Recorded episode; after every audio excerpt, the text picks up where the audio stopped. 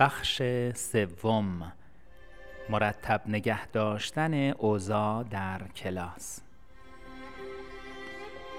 نکته 22 از دانش آموزان تعریف کنید. در آغاز هر جلسه نکات خوب جلسه قبل را بر بشمارید. من اشاره به نمونه های از بهبود وضعیت دانش آموزان هنگام ورودشان به کلاس را محرکی برای بالا بردن اعتماد به نفس آنها یافتم. برای مثال به خاطر موارد زیر از آنها تقدیر کنید. سپاس از زینب به خاطر به موقع رسیدن به کلاس.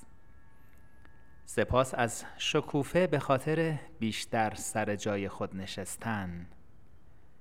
سپاس از سارا به خاطر بهبود کلی در ارائه مطلب در کلاس تأکید کنید که چقدر از پیشرفت آنها شاد هستید با انجام مداوم این کار از بچه های کلاس تعریف نموده و رابطه خوبی را با آنها تجربه کرده اید.